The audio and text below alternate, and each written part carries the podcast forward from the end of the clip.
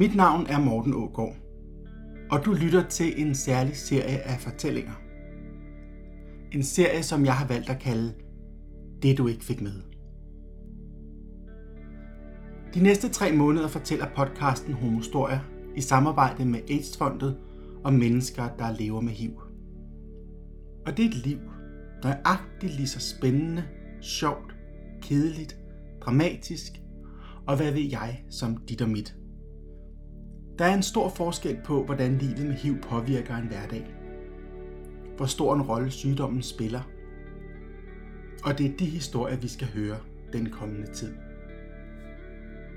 HIV er ikke længere noget, man dør af. Og udviklingen i medicin er kommet så langt, at velmedicineret HIV-positive ikke længere smitter. Men det er langt fra alle, der ved det. Man kan ikke længere se på en HIV-positiv, at han er smittet. HIV-positive har ikke nødvendigvis flere sygedage end gennemsnittet, og for langt de flestes vedkommende er det muligt at leve et helt almindeligt liv med arbejde, venner, kæreste og sex. Alligevel findes der omkring HIV og AIDS en stigmatisering, og det er noget mange oplever. Skyld og skam, utryghed og fordomme, uvidenhed og ikke mindst ubetænksomhed. Det er også en del af den HIV-positives hverdag. Så selvom jeg siger, at det er et liv nøjagtigt lige så spændende og sjovt, kedeligt og dramatisk, og hvad ved jeg som dit og mit, så er der altså en forskel. I dag skal vi møde Tommy. Jamen, min historie den starter i Sønderjylland på en lille bitte bondegård langt ude på landet. Der er ikke engang et byskilt eller noget. Hvor jeg bliver født hjemme i min mors seng, og jeg voksede op med fem søskende. Tre ældre, to yngre. Og så en mor og en far, som øh, har opdraget os alle i et meget øh, kristent, konservativt øh, familiesystem, mønster, som hedder Luthers Missionsforening. Og det er en, øh, en gruppe af kristne i Danmark, som minder om Indre Mission, men det er bare lige en tand strammere. Så der er ikke så meget med svingærner der. Men det er den setting, jeg er opvokset i, og så er det jo, øh, jeg er 54 nu, så det er jo også en del år siden. Det var før internet og alt den slags ting. Ikke? Det første, jeg opdager, hvor jeg tænker, jeg er anderledes, det er det her med, at, at vi de kristne. Så bliver vi mobbet på grund af det. Så fra barns ben har jeg været vant til at være anderledes og være udenfor. Så opdager jeg, at jeg kan godt lide at lege sexlege med drengene, i stedet for med pigerne. Men det, det går ikke op for mig, at øh, jeg måske er homoseksuel, fordi det var slet ikke på lystavlen. Og der går så øh, mange år, hvor jeg selvfølgelig er på alt muligt kristne bibelcampings og kristne lejre og kommer på kristne efterskoler og hele det der system, det kører jo bare af. Og det er først, da jeg så er 26, at jeg faktisk blev gift med nu min ekskone. Og vi var gift i 12 år og har to dejlige børn. Lige efter, eller lige da vi blev gift, da jeg i praktik som lærer. Jeg er uddannet folkeskolelærer med engelsk og idræt. Og der er en af eleverne på Apostolsk Kirkes efterskole i Kolding, bor vi. Han bliver forelsket i mig. Jeg kender godt hans brødre fra kirken, for der var jeg lovsangsleder i den apostolske kirke. Og øhm, han kommer så over og ringer på vores dør, halvanden uge efter vi er blevet gift. Og der er jeg ikke hjemme. Det er min kone, der åbner, og han siger til hende, jeg tror, din mand han er bøsse. Og det er jeg også. Og jeg er forelsket i ham. Så da jeg kommer hjem den aften, så er der lige en snak, der skal tages. Jeg havde ellers tænkt, at nu giver vi det der en chance, det rigtige liv, det der hetero lifestyle, det er jo det, de alle sammen går, og det er så opreklameret. Så jeg tænkte, nu må vi prøve det, for jeg har jo aldrig haft sex med en pige, før jeg blev gift. Og min ekskone er også, hvad hedder det, jomfru. Så det er jo sådan lidt øh, et spændende ting. Men jeg må jo bare ærligt indrømme, at efter bryllupsnatten, der havde det sådan lidt, nå, var det det? Fordi man er jo ligesom skruet op til, at det er jo det rigtige, og det er det gode, og det er super nice og alt muligt. Så allerede der var jeg godt klar over, at det med mænd, det er altså meget mere interessant. Men jeg havde besluttet, at nu skulle det altså have en ærlig chance, og det blev så ødelagt af ham, den unge fyr der. Det der så også sker, det er, at vi går til helbredelsesmøder og forbønsmøder og så videre, fordi vi snakker jo jævnligt om det, min øh, ekskone og jeg. Er jeg homoseksuel, eller er jeg biseksuel, eller hvad er det for noget? Og Gud, han har jo al magt i himlen og på jorden. Han kan jo bare lige fikse det. Hvor svært kan det være? Og det troede jeg da også. Fordi dengang troede jeg, at det var noget, der skulle fikses. Der er andre af mine venner, som har ligget på hospitalet, også i min levetid, og de har dopet dem, og de har givet dem medicamenter, og de har gjort alverdens ting, fordi de skulle uddrive de onde ånder af det her menneske. Ikke? Men igen, vores 12 års ægteskab, der går det stille og roligt op for mig, at Gud han elsker mig præcis som jeg er. Og da jeg ligesom får den der, øh, jeg plejer tit at, at tale om min vertikale kontakt til Gud, at det er den stærkeste kontakt, jeg har i mit liv, og det er den, der har båret mig igennem rigtig mange øh, svære situationer. Der, hvor udfordringen er, det er her på det horisontale. Alle de her mennesker, de har så mange holdninger og meninger om, hvem jeg skal være, hvem jeg burde være, hvordan jeg skulle leve mit liv og træt af. Men Gud har været min faste støtte, selvom jeg i nogle år øh, ikke rigtig kunne finde ud af, om han ønskede, at jeg skulle være anderledes. Men da det ligesom falder på plads, øh, så hjælper det mig rigtig meget. Hen mod slutningen af ægteskabet, der er de begyndt at finde ud af, at jeg er homoseksuel. Min svigerfar, min svigerinde, min ekskone har kun en søster, og så en ung prædikant, som jeg selv har været med til at uddanne faktisk på Luthers Missionsforeningens missionsskole i Hillerød, og så en kristen psykolog. Det er det, jeg har fundet frem til. Det er sådan et team, der går rundt og snuser i hele kongeriget Danmark, hvor har Tommy boet, hvor han er opvokset, hvem kender ham, og hvem kan vi få nogle oplysninger ud af.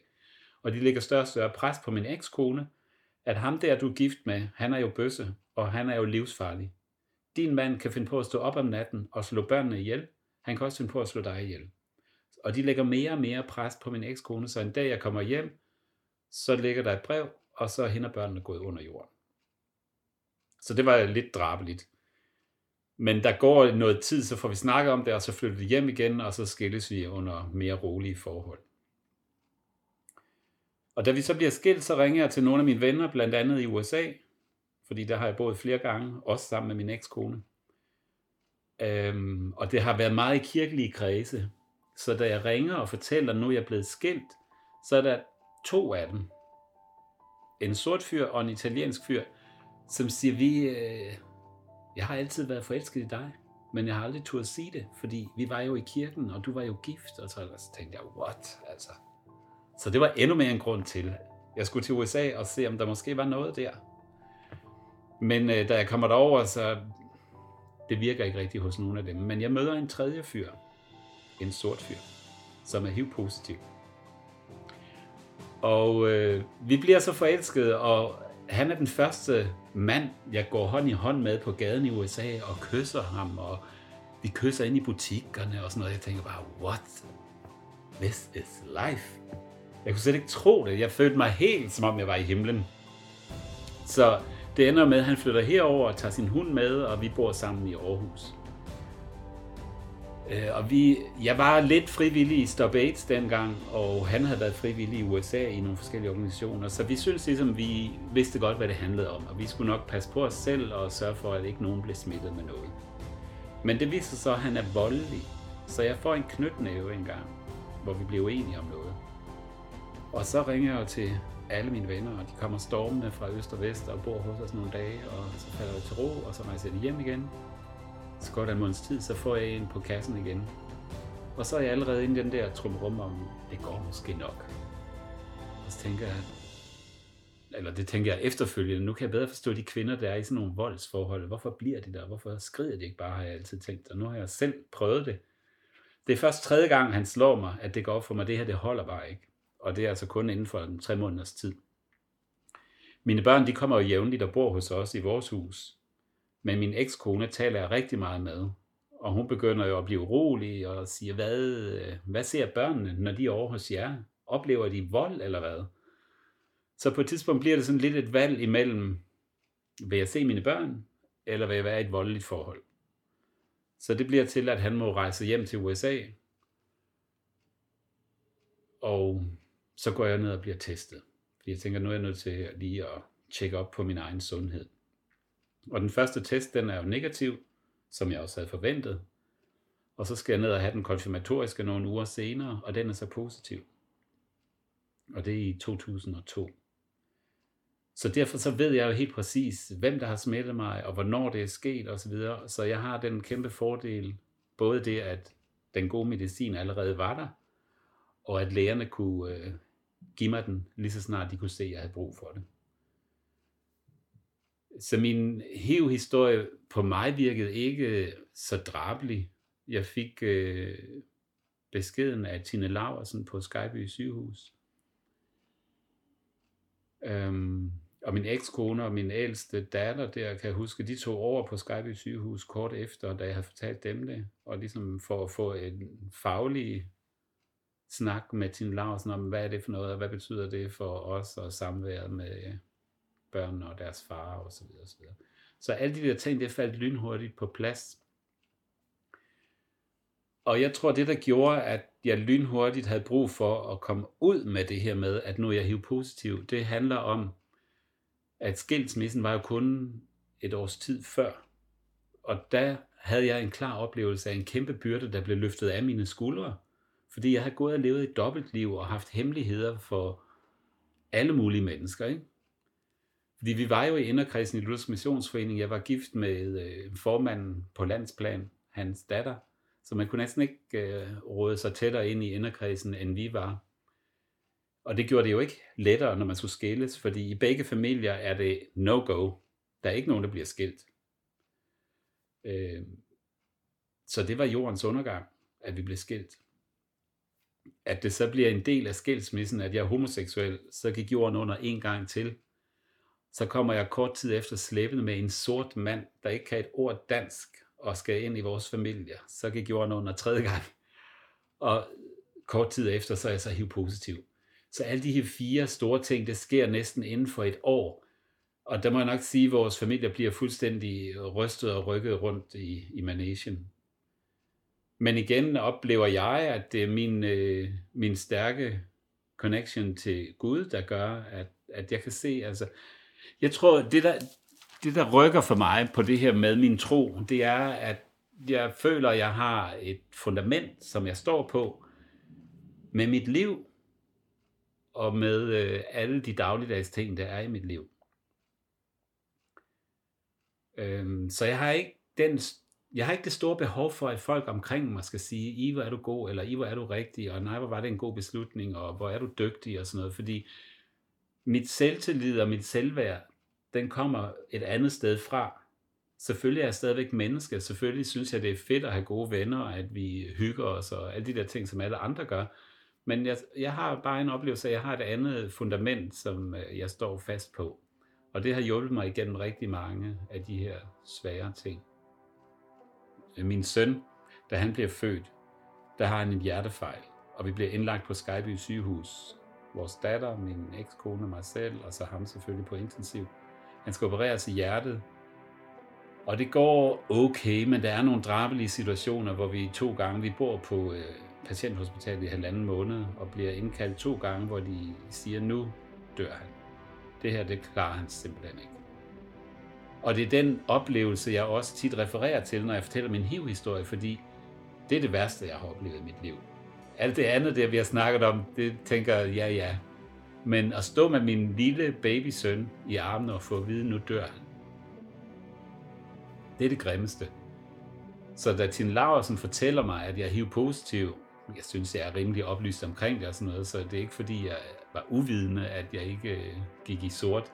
Jeg tror simpelthen, det er fordi, at bare havde den der voldsomme oplevelse med min søn i rygsækken, så jeg tænkte, ja, alt andet, hvad der kan komme i mit liv, hvad er det i forhold til den der oplevelse? Så da den der information om HIV kom, så tænkte jeg bare, jamen, skal jeg nu ind i skabet igen og have nogle hemmeligheder for mine nærmeste og mine venner? Og så besluttede jeg lynhurtigt, at det skal bare ud.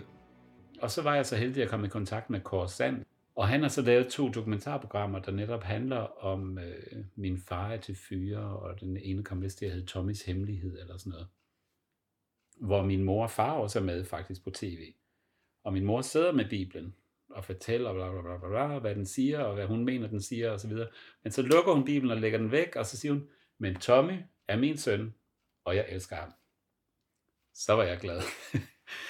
og der var jo rigtig mange bøsser, der var jeg så lige flyttet til København. Og de var jo helt op at køre over min mor, og synes hun var det fedeste. Alle ville ønske, de havde sådan en mor der. Så bliver jeg jo lukket ud i at være drag på Stop AIDS, fordi de har en gruppe, der hedder Yvonne's Drenge, som tager ud og synger og underholder og spørger, om jeg skal være med, og jeg afviser det jo blankt, fordi mig og dametøj, og nej, nej, nej, never ever. Men så er den jo plantet i min tanke, og en måned eller halvanden efter, så kommer deres, en af deres musikanter og spørger mig igen, Hvordan, har du tænkt over det der? Og siger jeg, Næste gang jeg tager op på kontoret, så skal jeg nok prøve at tage en par ryg på en kjole og et par højhæld sko, når der ingen er der. Og hvis jeg kaster op, så er det det. Det gjorde jeg så ikke. Og så skulle jeg ned og aflægge stemmeprøve, og det gjorde jeg så, og siden da har det så også været en del af mit liv at være drag queen. Ja, så har jeg altid været øh, lidt en crossdresser, kan man godt sige. Og der tænker jeg, at det har både frugt af sig, at jeg har haft den der heteroseksuelle lifestyle, som man kalder det, i en årrække, fordi jeg har været vant til at gå i damesektionen og købe tøj til min ekskone. Også i børneafdelingen, også i herreafdelingen. Så der har, for mig har der aldrig været nogen zoner, når jeg var ude og handle tøj og sko, som var forbudte. Jeg har altid bevæget mig frit alle vegne, og det gør jeg jo fortsat. Og så har jeg syet meget af mit eget tøj, også syet til børnene og min ekskone og sådan noget. Så det har, været, det har måske været en blød overgang over til det der drag, jeg ved det ikke. Men for mig hænger det jo meget sammen. Og det er det, der også forstyrrer rigtig mange mennesker. Fordi jeg er jo bare et menneske, men i det her menneske, der mødes alle de der øh, forskelligheder. Fordi jeg er meget troende og meget kristen. Jeg har lige været med til for nylig at starte en, en, øh, en bibelstudiegruppe. Primært var vi bøsser og lesbiske, der startede den, og vi kommer alle sammen fra det konservative kristne miljø. Fordi folkekirken kender vi jo godt, at der er vi jo velkomne, og der er jo ingen ko på isen der. Men det konservative kristne miljø, altså Pensekirken og Apostolisk Kirke og også Indre Mission, Luthers Mission, de har jo nogle meget stærke holdninger til mange ting. Og der har vi oplevet, at som jeg også selv har oplevet, man sidder der i kirken og i missionshuset søndag efter søndag og føler sig bare forkert. Og selvmordsraten blandt bøsser og lesbiske og transseksuelle osv., den er jo for høj i forhold til baggrundsbefolkningen. Men hvis der er så nogen, der går ind og laver nærstudier på, hvad med de bøsser og lesbiske, der er i de konservative kristne miljøer, så er selvmordsraten endnu højere. Så der, der er en målgruppe der, som vi gerne vil prøve at nå ind til, og gruppen den vokser der også stille og roligt. Og der må man sige, der er bare nogle, nogle tolkninger i Bibelen, som tror vi har været forkert tolket i rigtig mange år. Der er jo en 7-8 vers rundt omkring i Bibelen, som de konservative kristne typisk tager frem og siger, der kan du se bla bla bla. Men nogle af dem, det handler om noget helt andet. Kernebudskabet i Bibelen, det er jo faktisk, at Gud han ønsker at give hvert menneske en gratis gave. Færdig.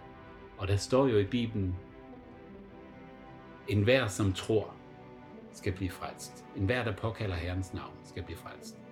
Der, der står jo ikke noget med, en hver undtagen bøsser og lesbiske, eller undtagen de sorte, eller hvad folk kan finde på. Der står der ingenting om. Og når man lytter meget stærkt til det her, og læser det og studerer det, så vil man opdage, at den gave, som Gud ønsker at give mennesket, den er uden forbehold. Gud han giver os fuldstændig frihed til at være mennesker. Så vi behøver ikke gå rundt og være nervøse for, når nu er jeg bøsse, så kan jeg jo ikke det der, og nu har jeg lige syndet, og så skal jeg ned i kirken og bede om tilgivelse og betale aflad og alt muligt. Og det er den frihed, tror jeg, der også har øh, gjort, at, at jeg træffede de valg, jeg gjorde, både øh, da jeg blev skilt med seksualiteten, men også da jeg blev hiv positiv, at det måtte bare ud, fordi jeg elsker min frihed. Jeg kan slet ikke tåle det, når folk de skal, de kommer med deres øh, idéer om, hvad jeg burde og ikke burde og sådan noget. Fordi jeg er et frit menneske, og den frihed kæmper jeg også gerne for på andres vegne. Jeg tror, at friheden til at være det menneske, man er, er et grundlæggende og ultimativt ønske for alle. Vi trives bedst, når vi kan være dem, vi egentlig er. Uden hemmeligheder. Uden løgne. Uden forbehold. Tommys rejse fra et kristent og heteroseksuelt miljø i Sønderjylland til et miljø i København med bøsser, drag queens og ja i sidste ende også der, hvor han blev smittet, har været lang. Og det har krævet mod, som det jo altid gør, når man insisterer på at være sig selv. Tommy er gået fra et liv med kone og børn til et helt andet liv. Det har betydet store forandringer. Altså det, der skete til sidst i, i mit parforhold, som jo i forvejen var temmelig kort med min første kæreste, det var jo efter de her voldsomme oplevelser osv., og vi besluttede, at vi skulle være til sit, så flyttede han ind på et andet værelse, så vi havde separate soveværelser.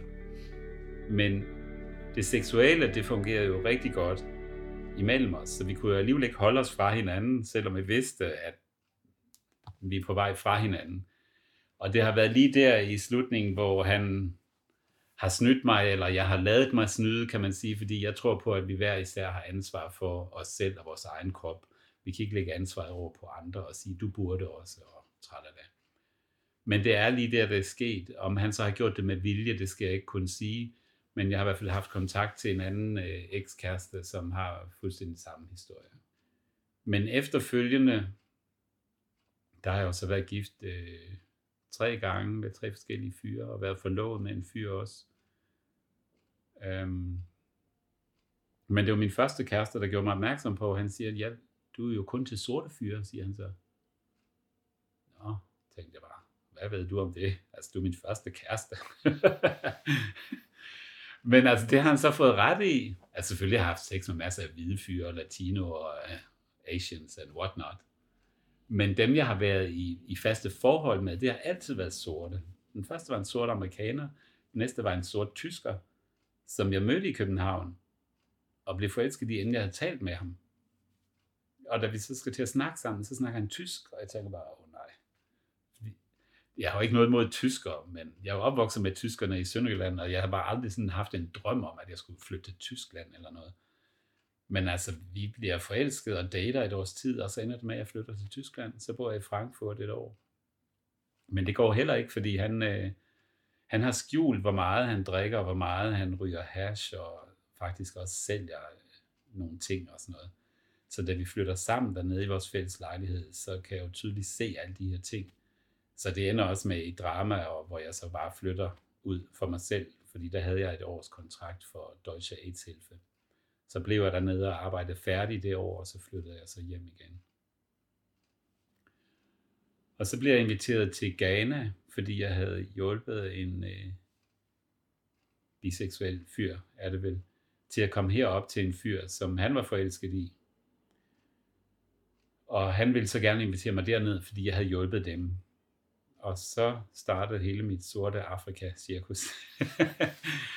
Fordi når, da jeg så skulle derned, det var faktisk, da jeg stadigvæk boede i Frankfurt, at jeg blev inviteret. Så han fløj fra København derned, jeg fløj fra Frankfurt og derned, og så mødtes vi dernede. Men jeg begyndte jo på nettet. Nu var nettet jo kommet, ikke?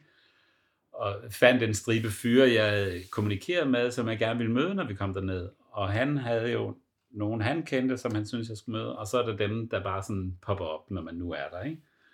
Så jeg speed som en gal i de der 15 dage, jeg var dernede. Det var næsten for meget. Jeg kunne næsten ikke rumme det. Fordi jeg ville jo også gerne gøre det lidt med respekt. Og når man har sådan limited time, så skal man jo også nå nogle skridt, ikke? Så vi skulle jo både have snakket om, hvem er du, og hvem er jeg, og passe de her ting sammen, og både det åndelige, og det fysiske, og det uddannelsesmæssige, og familien, og, og, og alt muligt. Og vi skulle også lige prøve hinanden af seksuelt, og så videre. Og så næste. Og det var jo altså, det var, da, det var da sjovt og interessant, og det har da også endt med, at øh, en del af dem skriver jeg jo stadigvæk med. Og tre af dem har jeg jo så inviteret herop også. Og været gift med, øh, ja, med tre af dem. Ja, fire har jeg så. Ja, fire har jeg inviteret herop, for den ene øh, nåede jeg ikke at blive gift med. Mit første parforhold, der var jeg jo hiv negativ, men havde en positiv kæreste. Og det var jeg jo okay med. Men alle de efterfølgende, de har været HIV negative, hvor jeg så har været positiv. Men jeg har jo altid været åben omkring det. Der har så været øh, den sidste fyr, jeg har været gift med, han var også HIV-positiv. Men altså, det hjalp du heller ikke. Fordi nu er jeg skilt igen. Men jeg giver ikke op. Jeg skal nok finde kærligheden. Men jeg tror ikke, at det her med, om man er HIV-positiv eller HIV-negativ, at det er afgørende for, om man kan finde sig en kæreste eller en partner, eller blive gift, eller noget som helst. Det kan lige så godt være, at folk ikke kan lide mig, fordi jeg er for kristen, eller jeg drikker ikke nok, og så kan vi heller ikke ryge sammen, for det gør jeg heller ikke. Og, du ved, der kan være så mange ting, så er jeg for tyk, eller så er jeg for gammel, eller så er jeg for grim, eller... Der er jo tusind ting, der gør, om man klikker med et andet menneske, og der tror jeg, at vi skal passe meget på med at hele tiden sætte HIV lige frem foran øjnene og tænke, Nå, men det er også bare fordi jeg er positiv, det er også fordi jeg er positiv, så kan jeg ikke få nogen kærester, så kan jeg få noget arbejde, så bliver jeg smittet min lejlighed, det er fordi jeg er positiv. Jeg tror ikke på det. Jeg kan godt lide at sige, jeg har HIV, men HIV har ikke mig. Og det tror jeg gør en kæmpe forskel på, hvordan man, hvis man virkelig kan gøre den sætning til sin sætning, så kan det forandre, hvordan man håndterer det i sit liv. For mig der er HIV nærmest sådan et, et projekt, der kører i mit liv. Ligesom det kan være et projekt at gå til fitness eller alle mulige andre ting. Godt nok er det her et projekt, jeg ikke kan fravælge. Men altså på det tidspunkt, hvor jeg bliver konstateret positiv, der har vi jo medicinen og så videre. Så på den måde kan man sige, at min HIV-historie er ikke så drabeligt, øh, hvad det medicinske angår. Jeg har aldrig nogensinde kunnet se det, eller mærke det, eller føle, at jeg har HIV. Jeg har bare taget de der piller. Og godt nok, da jeg startede, der startede de på noget pismedicin. Jeg blev rasende, og efter to og en halv dag eller tre dage, så sagde jeg, det tager jeg ikke. Jeg skiftede faktisk medicin to gange, lige der i starten. Men nu har jeg været 14-15 år på det samme, og det fungerer bare fuldstændig. Jeg har nul bivirkninger, jeg mærker intet til det. Og det er jeg da super glad for, men der, hvor udfordringen så ligger i den tid, vi lever i nu, tænker jeg, fordi HIV-historien i Danmark har jo haft forskellige faser. Der var jo en tid, hvor folk rendte til begravelse hele tiden, fordi der ikke var noget medicin, og folk de døde jo. Og så, var, så har vi nogle af dem tilbage, som er langtidsoverleverne, og så har vi nogle ligesom mig, der er blevet smittet der, lige hvor medicinen var kommet. Og så har vi jo stadigvæk nogen, der kommer til, som er måske helt nykonstateret, og måske også helt unge, og hvad for en virkelighed skal de leve i? Skal de have hele historien med, og hvordan skal de reagere over for det her? Fordi nu er der jo den virkelighed. Jamen det kan behandles. Du kan få nogle piller, og du skal bare tage dem resten af dit liv.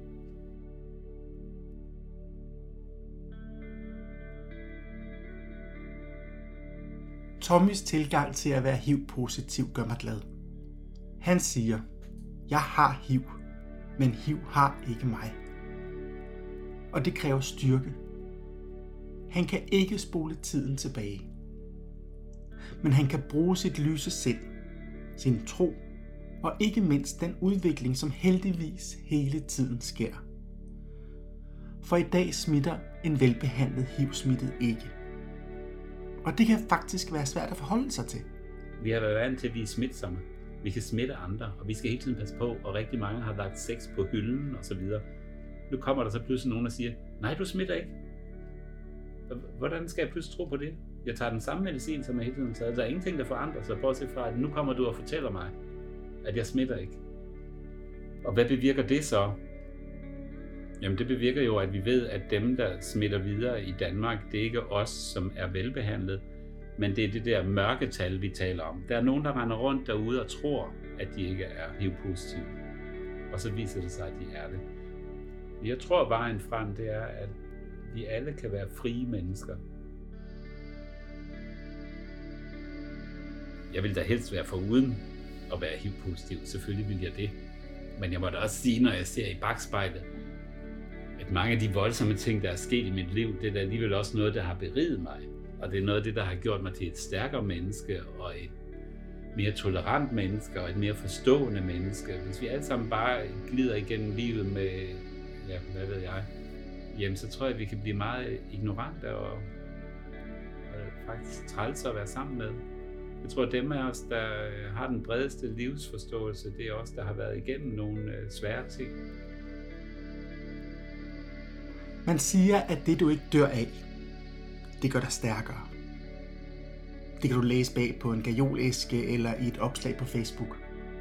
Men i Tommys tilfælde er det sandt. For man dør ikke længere af HIV. Og Tommy er blevet stærkere. Skridt for skridt har han taget rejsen fra Sønderjylland til der, hvor han er i dag. Mit navn det er Morten Ågaard, og du kan finde meget mere om den her podcast på facebook.com skråstreg alle vores historier. Og du kan høre alle de tidligere episoder på radiodrama.dk skråstreg podcast. Eller hvor du hører din podcast. Du kan læse meget mere om AIDS-fondets arbejde på deres hjemmeside. Den hedder aidsfondet.dk. Indtil vi høres ved, pas godt på dig selv.